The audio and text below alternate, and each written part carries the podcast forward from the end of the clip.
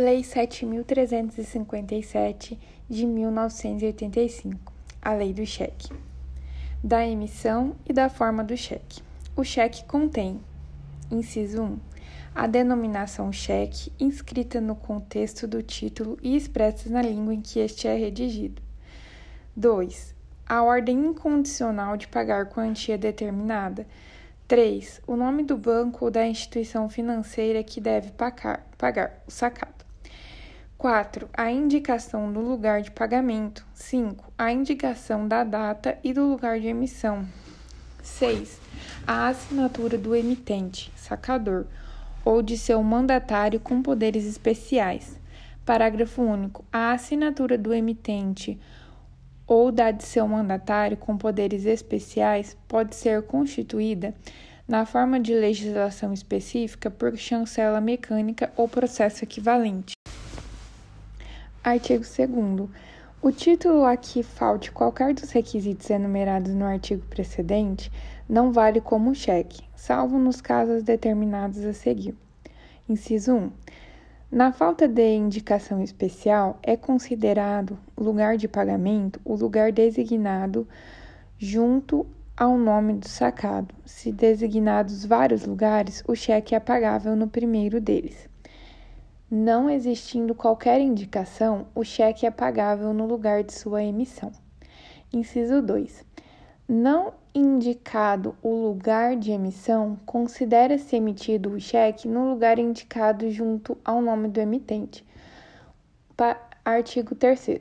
O cheque é emitido contra banco ou instituição financeira que lhe seja equiparada, sob pena de não valer como cheque. Artigo 4. O emitente deve ter fundos disponíveis em poder do sacado e estar autorizado a sobre eles emitir cheque, em virtude de contrato expresso ou tácito. A infração desses preceitos não prejudica a validade do título como cheque. A existência de fundos disponíveis é verificada no momento da apresentação do cheque para o pagamento. Parágrafo 2. Consideram-se fundos disponíveis a. Os créditos constantes de conta corrente bancária não subordinados a termo. A linha B. O saldo exigível de conta corrente contratual. A linha C. A soma proveniente de abertura de crédito. Artigo 6. O cheque não admite aceite, considerando-se não escrita qualquer declaração com esse sentido. Artigo 7. Pode o sacado a pedido do emitente ou do portador legitimado, lançar e assinar no verso do cheque não ao portador e ainda não endossado, visto, certificação ou outra declaração equivalente, datada e por quantia igual à indicada no título. Parágrafo 1. A imposição de visto certificação ou outra declaração equivalente obriga o sacado a debitar a conta do emitente a quantia indicada no cheque e a reservá-la em benefício do portador legitimado durante o prazo de apresentação, sem que fiquem exonerados o emitente, endossante e demais co-obrigados. Parágrafo 2.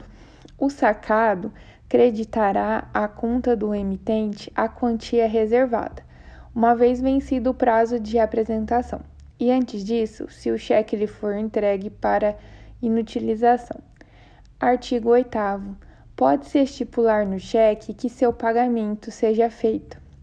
A pessoa nomeada, com ou sem cláusula expressa, a ordem. Inciso 2. A pessoa nomeada com a cláusula não à ordem ou equivalente.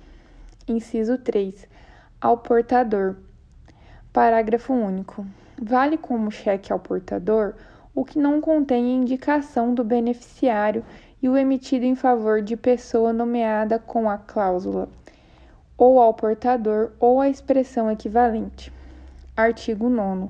O cheque pode ser emitido à ordem do próprio sacador.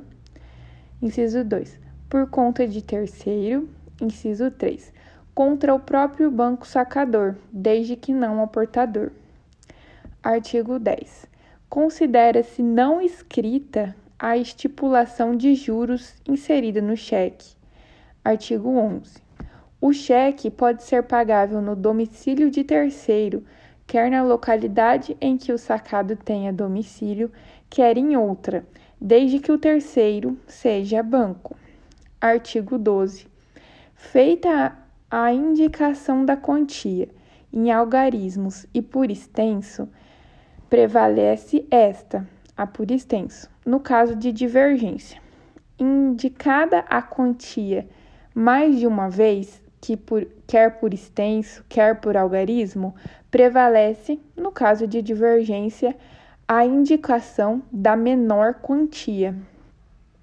Artigo 13. As obrigações contraídas do cheque são autônomas e independentes. Parágrafo único. A assinatura de pessoa capaz cria obrigações para o signatário, mesmo que o cheque contenha assinatura de pessoas incapazes de se obrigar por cheque ou assinaturas falsas, ou assinaturas de pessoas fictícias, ou assinaturas que por qualquer outra razão, não poderiam obrigar as pessoas que assinaram o cheque, ou em nome das quais ele foi assinado. Artigo 14. Obriga-se pessoalmente quem assina o cheque como mandatário ou representante sem ter poderes para tal, ou excedendo os poderes que lhe foram conferidos, pagando o cheque tem os mesmos direitos daquele em cujo nome assinou. Artigo 15. O emitente garante o pagamento, considerando-se não escrita a declaração pela qual se exima dessa garantia. Artigo 16. Se o cheque incompleto no ato da emissão for completado com inobservância do convencionado com o emitente, tal fato não pode ser oposto ao portador, a não ser que este tenha adquirido o cheque de má fé. Capítulo 2 da transmissão. O cheque pagável à pessoa nomeada com ou sem cláusula expressa à ordem é transmissível por via de endosso. Parágrafo 1. O cheque, pagável à pessoa nomeada com a cláusula não à ordem ou outra equivalente, só é transmissível pela forma e com os efeitos de exceção. A cláusula não à ordem é a que proíbe o endosso, por isso que o cheque só é transmissível com os efeitos de exceção do Código Civil. Continuando. Parágrafo 2 O endosso pode ser feito ao emitente ou a outro obrigado, que podem novamente endossar o cheque. Artigo 18.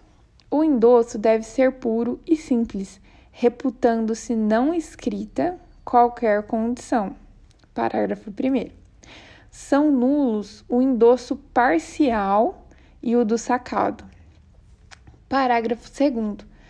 Vale como em branco o endosso ao portador. O endosso ao sacado vale apenas como quitação, salvo no caso de o sacado ter vários estabelecimentos e o endosso ser feito em favor de estabelecimento diverso daquele contra o qual o cheque foi emitido. Artigo 19. O endosso deve ser lançado no cheque ou na folha de alongamento e assinado pelo endossante ou seu mandatário com poderes especiais. Parágrafo 1. Pode não designar o endossatário. O endosso pode não designar o endossatário, consistindo apenas na assinatura do endossante, endosso em branco. Só é válida quando lançado no verso do cheque ou na folha de alongamento. Parágrafo 2. A assinatura do endossante ou de seu mandatário com poderes especiais pode ser constituída, na forma da legislação específica, por chancela mecânica ou processo equivalente. Artigo 20.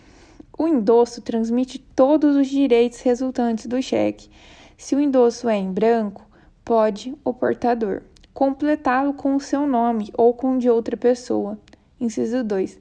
Endossar novamente o cheque em branco a outra pessoa. Inciso 3. Transferir o cheque a um terceiro sem completar o endosso e sem endossar. Artigo 21. Salvo estipulação em contrário, o endossante garante o pagamento. Parágrafo único. Pode o endossante proibir novo endosso. Neste caso, não garante o pagamento a quem seja o cheque posteriormente endossado. Artigo 22. O detentor de cheque à ordem é considerado portador legitimado se provar seu direito por uma série ininterrupta de endosso, de endosso, endossos, mesmo que o último seja em branco. Para esse efeito, os endossos cancelados são considerados não escritos. Parágrafo único. Quando o endosso em branco for seguido de outro, entende-se que o signatário deste adquiriu o cheque pelo endosso em branco. Artigo 23. O endosso no cheque passado ao portador torna o endossante responsável nos termos das disposições que regulam o direito de ação, mas nem por isso converte o título num cheque à ordem. Artigo 24. Desapossado alguém de um cheque em virtude de qualquer evento, novo portador legitimado não está obrigado a restituí-lo se não adquiriu de má fé. Parágrafo único. Sem prejuízo do disposto neste artigo, serão, de, serão observadas, nos casos de perda, extravio, furto ou apropriação indébita do cheque, as, disposi as disposições legais referentes à anulação e substituição de títulos ao portador no que for aplicável. Artigo 25. Quem for demandado por obrigação resultante de cheque não pode opor ao portador exceções fundadas em relações pessoais com o emitente ou com os portadores anteriores, salvo se o portador adquiriu conscientemente em detrimento do devedor. Artigo 26. Quando o endosso contiver a cláusula valor em cobrança, ou para cobrança, ou por procuração, ou qualquer outra que implique apenas mandado, o portador pode exercer todos os direitos resultantes do cheque, mas só pode lançar no cheque endosso mandado. Nesse caso, os obrigados somente podem invocar contra o portador as exceções oponíveis ao endossante. Parágrafo 1. O mandado contido no endosso não se extingue pela morte do endossante ou por superveniência de sua incapacidade. Artigo 27. O endosso posterior ao protesto ou declaração equivalente ou a expiração do prazo de apresentação produz apenas, apenas os efeitos de cessão. Salvo prova em contrário, o endosso sem data presume-se anterior ao protesto ou declaração equivalente ou à expiração do prazo de apresentação. Artigo 28. O endosso no cheque nominativo, pago pelo banco contra o qual foi sacado, prova o recebimento da respectiva importância pela pessoa a favor da qual foi emitido e pelos endossantes subsequentes. Parágrafo único. Se o cheque indica a nota, fatura, conta cambial, imposto lançado ou declarado a cujo pagamento se destina, ou a outra causa de sua emissão, o endosso pela pessoa a favor da qual foi emitido, a sua liquidação pelo banco sacado, provam a extinção da obrigação indicada. Capítulo 3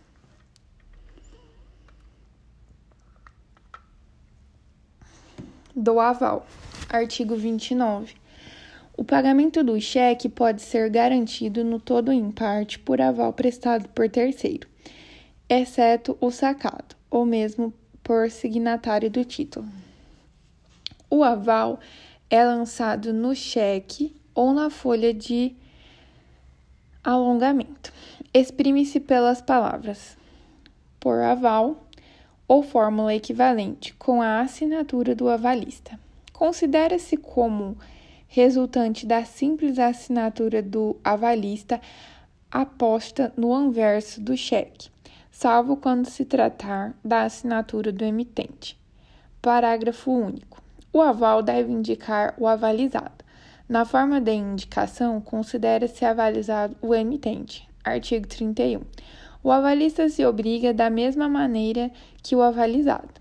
Subsiste sua obrigação, ainda que nula, a por ele garantida, salvo se a nulidade resultar de vício de forma. Parágrafo único. O avalista que paga o cheque adquire todos os direitos dele resultantes contra o avalizado e contra os obrigados para com este em virtude do cheque. Capítulo 4 da apresentação e do pagamento. O cheque é pagável à vista, considera-se não escrita qualquer menção em contrário. Parágrafo único. O cheque apresentado para pagamento antes do dia indicado como data de emissão é pagável no dia da apresentação. Artigo 33. O cheque deve ser apresentado para pagamento a contar do dia da emissão no prazo de 30 dias, quando emitido no lugar onde houver de ser pago, e de 60 dias quando emitido em outro lugar do país ou no exterior. Parágrafo único. O cheque é emitido entre lugares com calendários diferentes. Considera-se como de emissão o dia correspondente do calendário do lugar de pagamento.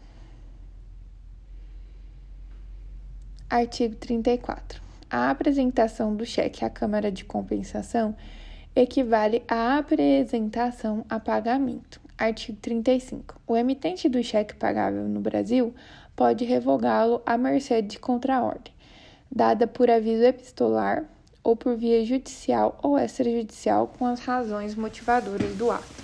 Parágrafo único. A revogação ou contraordem só produz efeito depois de expirado o prazo de apresentação e não sendo promovida, pode o sacado pagar o cheque até que decorra o prazo de prescrição nos termos do artigo 59 desta lei.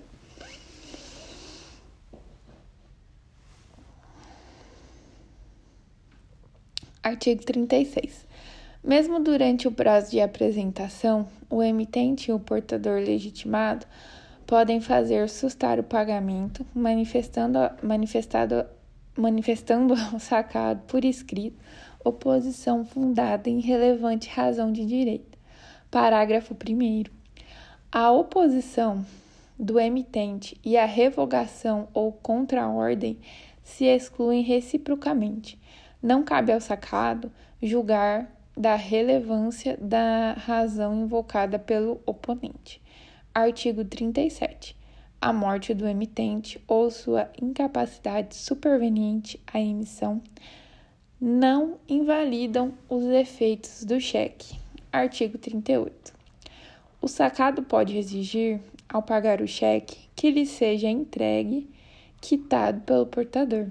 Parágrafo único. O portador não pode recusar pagamento parcial e nesse caso, o sacado pode exigir que esse pagamento conste do cheque e que o portador lhe dê a respectiva quitação. Artigo 39. O sacado que paga o cheque à ordem é obrigado a verificar a regularidade da série de endossos, mas não a autenticidade das assinaturas do, dos endossantes. A mesma obrigação incube ao banco apresentante do cheque à Câmara de Compensação. Parágrafo único. Ressalvada a responsabilidade do apresentante, no caso da parte final deste artigo, o banco sacado responde pelo pagamento do cheque falso, falsificado ou alterado, salvo o dolo ou culpa do correntista, do endossante ou do beneficiário, dos quais poderá o sacado, no todo ou em parte, reaver o que pagou. Artigo 40. O pagamento se fará à medida em que forem apresentados os cheques. E se dois ou mais forem apresentados simultaneamente, sem que os fundos disponíveis bastem para o pagamento de todos, terão preferência os de emissão mais antiga e, se na mesma data, os de número inferior. Artigo 41. O sacado pode expedir, pode pedir explicações ou garantia para pagar o cheque multidatado, rasgado ou partido, ou que contenha borrões, emendas e dizeres que não pareçam formalmente normais. Artigo 42. O cheque em moeda estrangeira é pago no prazo de apresentação em moeda nacional ao câmbio do dia do pagamento, obedecida à legislação especial. Parágrafo único. Se o cheque não for pago no ato da apresentação, pode o portador optar entre o câmbio do dia da apresentação e o do dia do pagamento para efeitos de conversão moeda nacional. Capítulo 5 do cheque cruzado. O emitente ou o portador podem cruzar o cheque mediante a aposição de dois traços paralelos no anverso do título. Parágrafo 1. O cruzamento é geral se entre os dois traços não houver nenhuma indicação ou existir apenas indicação banco ou outra equivalente. O cruzamento é especial se entre os dois traços existir a indicação do nome do banco. Parágrafo 2. O cruzamento geral pode ser convertido em especial, mas o, o, o cruzamento especial não pode converter-se no cruzamento geral. Parágrafo 3. A inutilização do cruzamento ou a do nome do banco é reputada como não existente. Artigo 45. O cheque com cruzamento geral só pode ser pago pelo sacado a banco ou a cliente sacado mediante crédito em conta. O cheque com cruzamento especial só pode ser pago pelo sacado ao banco indicado ou, se este for o sacado, o cliente a cliente seu mediante crédito em conta. Pode, entretanto, o banco designado incumbir outro da cobrança. Parágrafo 1 o banco só pode adquirir cheque cruzado de cliente seu ou de outro banco. Só pode cobrá-lo por conta de tais pessoas. Parágrafo 2.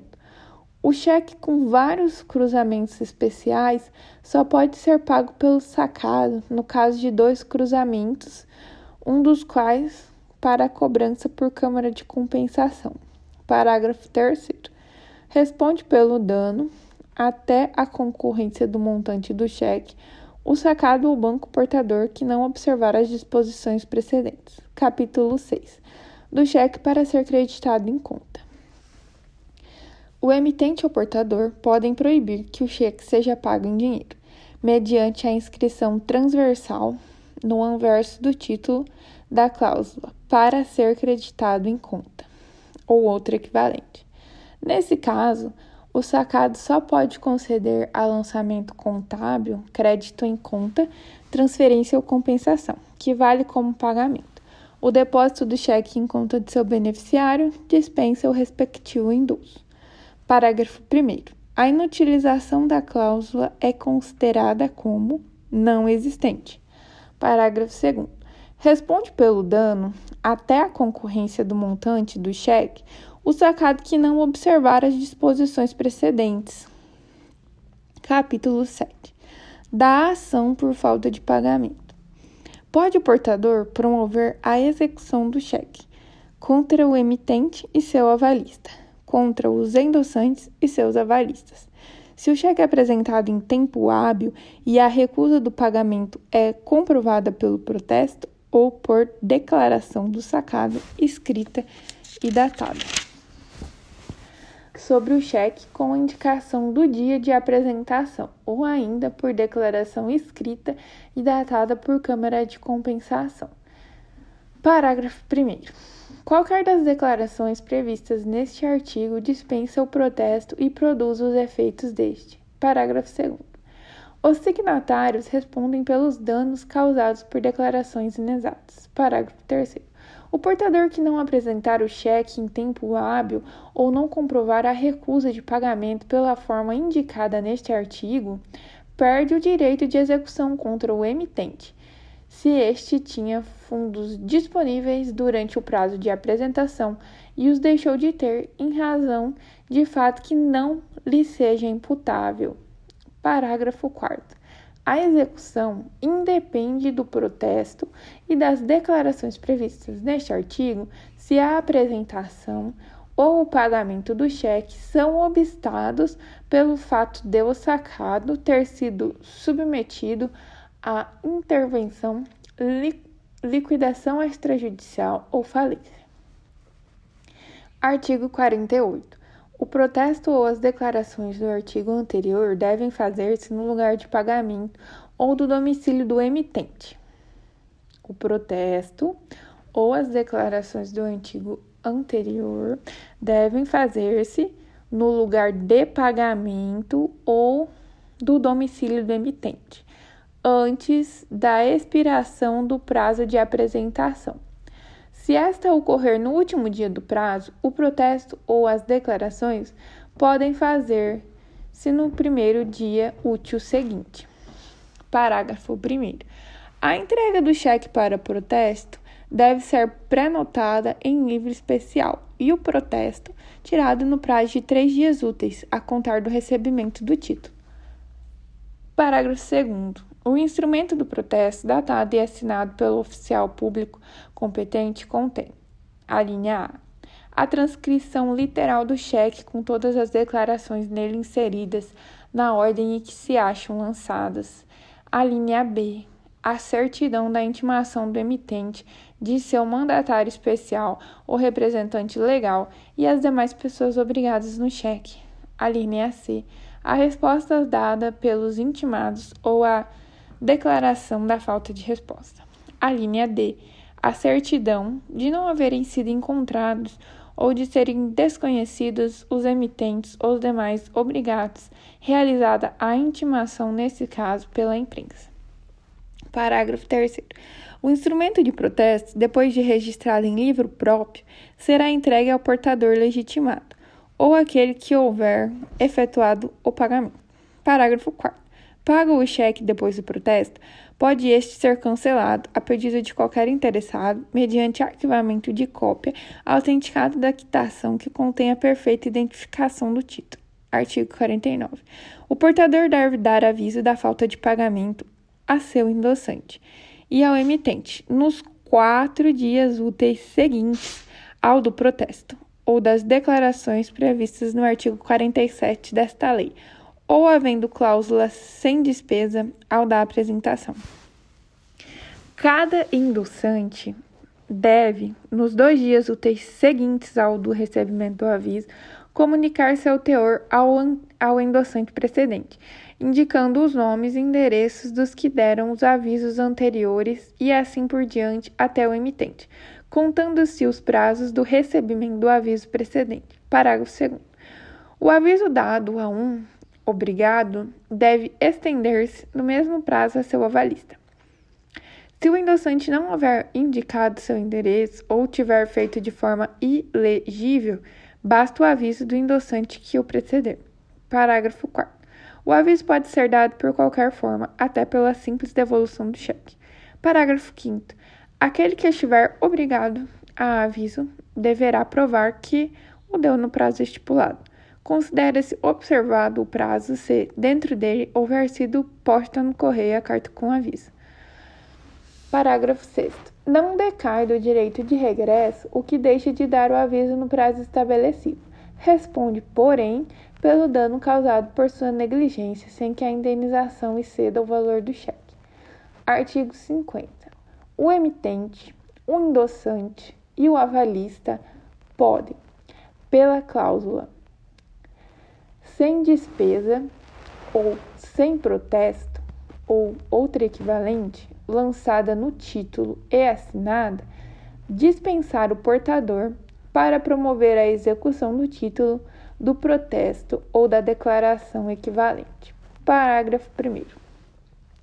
A cláusula não dispensa o portador da apresentação do cheque no prazo estabelecido, nem dos avisos. Incube a quem alega a inobservância de prazo à prova respectiva. Parágrafo 2. A cláusula lançada pelo emitente produz efeito em relação a todos os obrigados. A, a lançada por, in, por endossante ou por avalista produz efeitos somente em relação ao que lançar. Parágrafo 3. Se, apesar da cláusula lançada pelo emitente, o portador promove o protesto, as despesas correm por sua conta. Por elas respondem todos os obrigados se a cláusula é lançada por endossante ou avalista. Artigo 51. Todos os obrigados respondem solidariamente para com o portador do cheque. Parágrafo 1. O portador tem o direito de demandar todos os obrigados, individual ou coletivamente, sem estar sujeito a observar a ordem em que se obrigaram. O mesmo direito cabe ao obrigado que pagar o cheque. Parágrafo 2. A ação contra um dos obrigados não impede sejam os outros demandados, mesmo que se tenham obrigado posteriormente àquele. Parágrafo 3 regem-se pelas normas das obrigações solidárias a relação entre obrigados do mesmo grau. Artigo 52. O portador pode exigir do demandado, inciso 1, a importância do cheque não pago. 2. Os juros legais desde o dia da apresentação. 3. As despesas que fez. 4. A compensação pela perda do valor aquisitivo da moeda até o embolso das importâncias mencionadas nos itens antecedentes. Artigo 53. Quem paga o cheque pode exigir de seus garantes a importância integral do que pagou, os juros legais a contar do dia do pagamento, as despesas que fez, a compensação pela perda do valor aquisitivo da moeda até o embolso das importâncias mencionadas nos itens anteriores.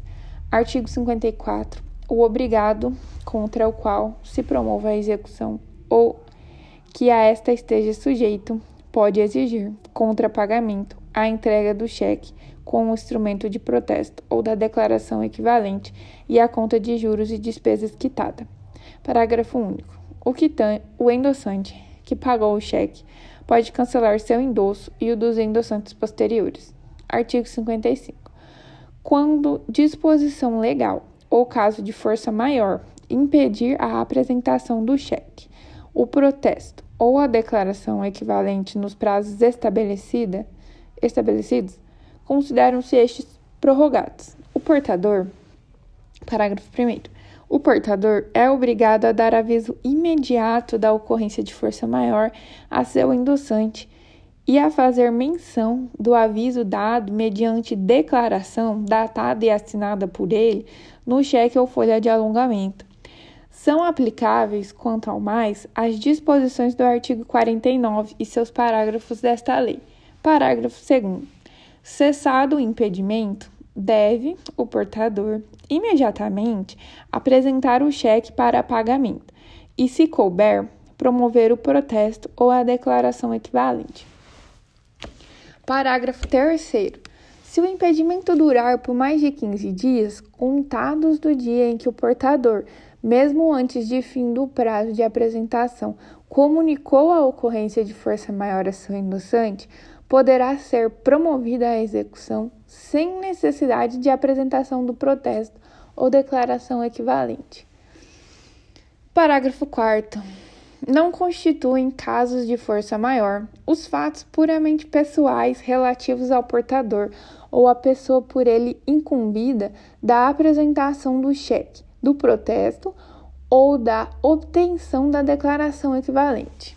Capítulo 8 da pluralidade de exemplares. Artigo 56.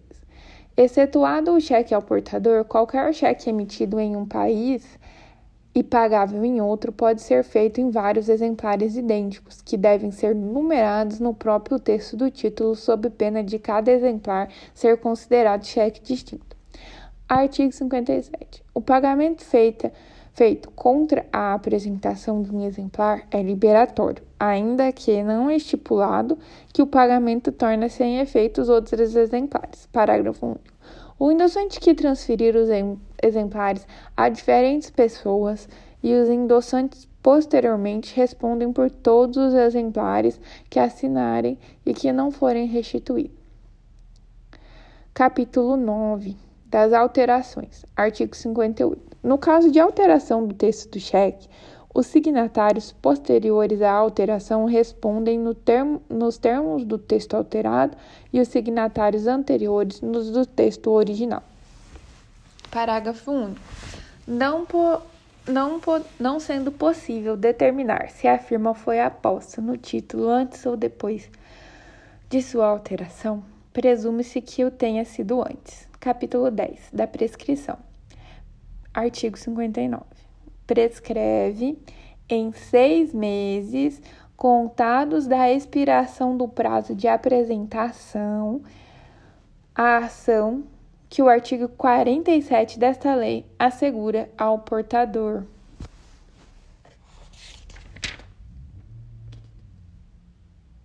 Ação de execução.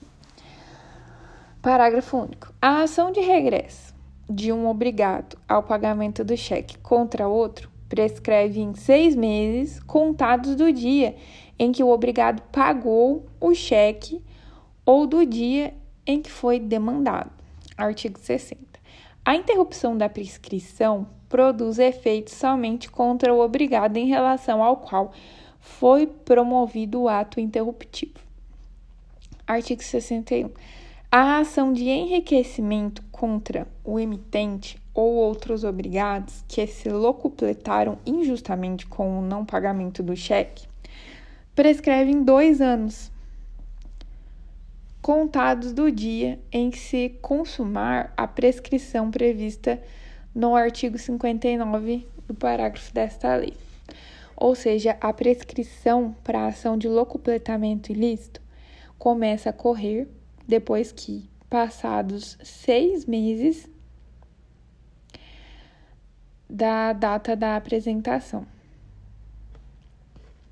Artigo 62. Salvo prova de inovação, a emissão ou a transferência do cheque não exclui a ação fundada na relação causal, feita à prova do não pagamento. Capítulo 11 do conflito de leis em matérias de cheque. Os conflitos de lei em matérias de cheques serão resolvidos de acordo com as normas constantes das convenções aprovadas, promulgadas e mandadas aplicar no Brasil, na forma prevista pela Constituição Federal. Capítulo 12 das Disposições Gerais. Artigo 64. A apresentação do cheque, o protesto ou a declaração equivalente só podem ser feitos ou exigidos em dia útil, em dia útil durante o expediente dos estabelecimentos de crédito, câmaras de compensação e cartórios de protesto. Parágrafo 1. O cômputo dos prazos estabelecidos nesta lei obedece às disposições do direito comum. Artigo 65. Os efeitos penais da emissão do cheque, sem suficiente provisão de fundos, da frustração do pagamento do cheque, da falsidade, da falsificação e da alteração do cheque, continuam regidos pela legislação criminal. Artigo 66. Os vales ou cheques postais, os cheques de poupança ou assemelhados e os cheques de viagem regem-se pelas disposições especiais a, ele, a eles referentes. Artigo 67. A palavra banco, para fins desta lei, designa também a instituição financeira contra a qual a lei admite a emissão de cheque. Artigo 68. Os bancos e as casas bancárias poderão fazer prova aos seus depositantes dos cheques por estes sacados mediante a apresentação de cópia fotográfica ou microfotográfica. Artigo 69. Fica ressalvada a compensação, a competência do Conselho Monetário Nacional nos termos dos limites da legislação específica para expedir normas relativas a matérias bancárias relacionadas com o cheque. Parágrafo único. É da competência do Conselho Monetário Nacional, a linha A, a determinação das normas que devem obedecer às contas de depósito para que possam ser fornecidas os talões de cheque aos depositantes. A linha B. a determinação das consequências do uso indevido do cheque relativamente à conta do depositante. A linha C, a disciplina das relações entre o sacado e o oponente, na hipótese do artigo 36. Artigo 36, artigo 70. Essa lei entra em vigor na data de sua publicação. Artigo 71. Revogam-se as disposições em contrário.